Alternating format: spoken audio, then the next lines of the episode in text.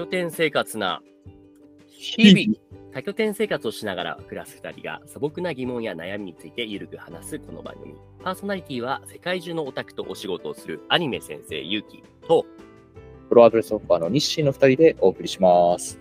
今日の、おいよろしくお願いします 今日のテーマは何ですか？今日のテーマは専用ベッドについてっていうところですね。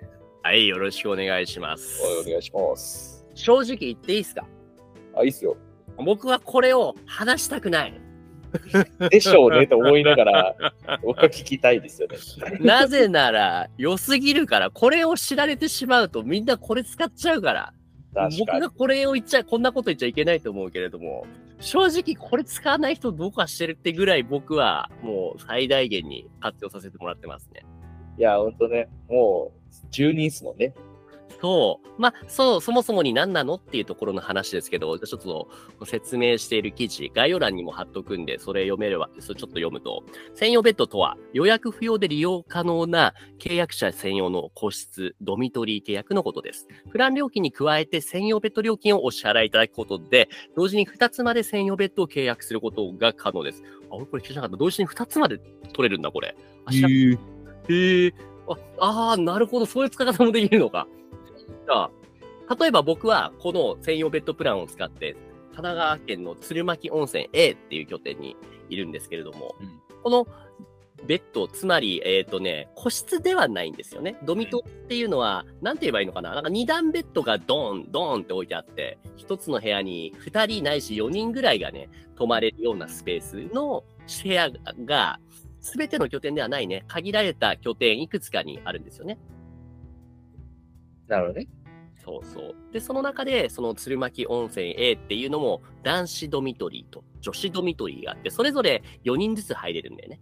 うーん。うん。で、僕は、その、幸い僕1人なんですよ。4人の、その、空きの中に、僕1人、厳密にはもう1人登録者はいるんですけど、会ったこともない、もう全然使ってないみたいな人がいるそう。つまり、もう僕個人の個室になっているっていうんですよ。だから、あんまり言いたくないっていうのが あったんですけども、言っちゃいますと。ちなみになんですけど、いつから持ってるんですか専用ベッドは？これはね、ろもう半年以上前かな ?1 年は経たない。それぐらい前から使ってて、料金、ね、あのね、これもいいのかな？まあ言うか。えっと、まずドミトリー利用費、この拠点によって違うんですけれども、僕のこの鶴巻温泉の場合は、えっとね、3万3000円なんですよ。うんうんうん。でね、でね、こっから先はまあちょっとした裏技なんですけれども、アドレスっていうのは、あの、休会制度っていうのがある、うんご存知ですかね？ああ、そうですね。僕ら結構ちょくちょく使いますね。その、うん今月はあまり使わない、移動しないなっていう時は、1ヶ月単位でね、お休みできるんですよ。うん。で、お休みしてる間もドミトリーを使い続けることはできるんですよね。うん。で、ここまで聞いた人ならピンとくるかもしれないんですけども、あの、従来の価格は払わずに、ドミトリー料金だけを払って普通にそこに住み続けることも可能なんですよう。ん。それをやって、しかもこの3万3000円っていうのは当然他のアドレスの通従来のプランと同じく、うん光熱費、水道代、Wi-Fi、その他諸々の教育費みたいなもの込みですもんね。確かにね。毎月3万3000円でずっと住めるって正直ありえないと僕は思うんですけど、どうですかねいや、わかりますよ。あのね、しかもこれが神奈川近郊でってことですもんね。そういうこと、そういうこと。神奈川近郊で、しかもこれ駅前だからね、この鶴巻温泉っていうのは。確かに確かに。だからあんまり言いたくなかったんだよ。え、でもちなみにどうなんですか？その、えっ、と、まあ、他にもいくつか拠点はあるじゃないですか。ええあるけど、ええもう一強で鶴巻だったのか。うん、うん。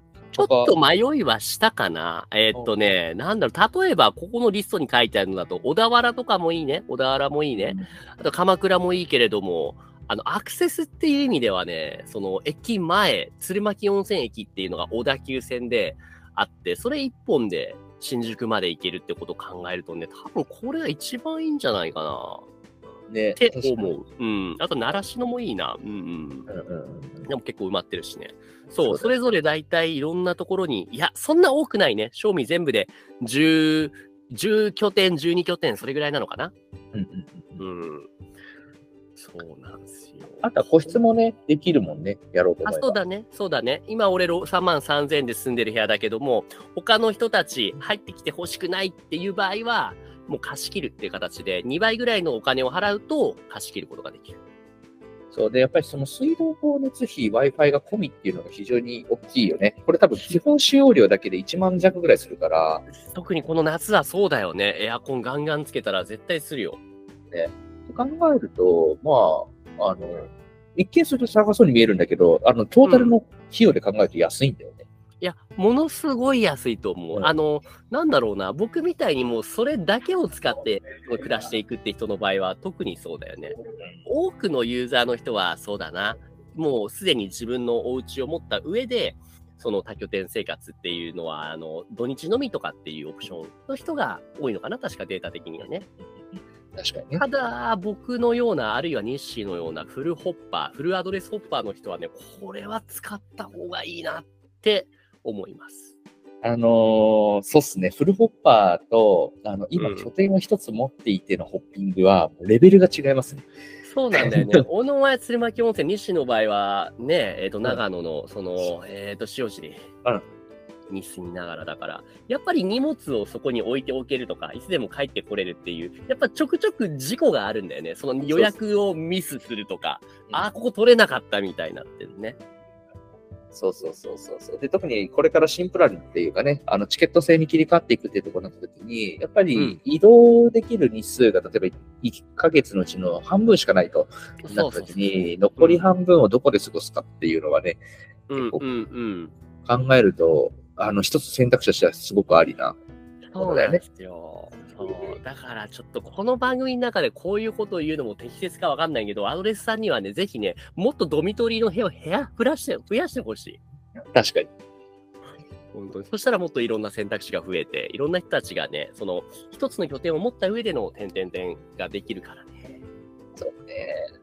あとはもう、超裏技でいくと、もうあれだよね、あの、うん。いろんな地域で友達になって友達ん家に泊まるっていう、あ、そうそうそうそう選択肢もある。そう。正直、僕今それやってます。今、まさに今、今都内にいるんですけれども、もう知り合いの家に泊まってますっていうのを繰り返すと、ここから先はもうアドレスというよりも君たちはどう生きるかみたいな そういう話だよね。そう今話題になってますけれども。そうなんだよね。だ友達の家に住む、あの借りる、行くのもありだし、あとは、そうだね。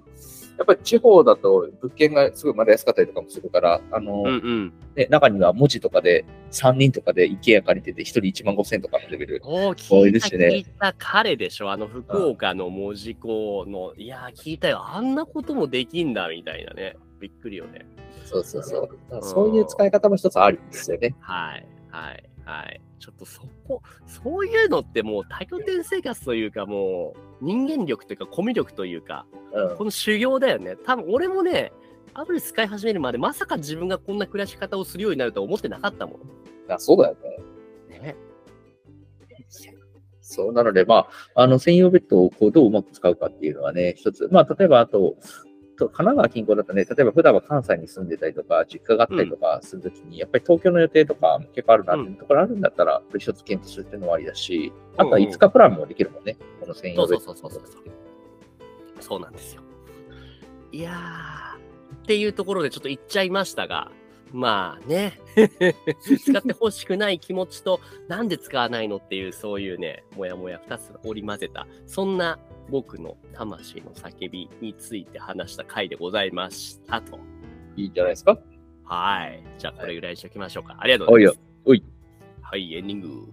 というわけでお送りしました多拠点生活な日々。番組では多拠点生活に関するテーマを発信していきます。番組への感想やリクエストは Spotify の質問箱から投稿をお願いします。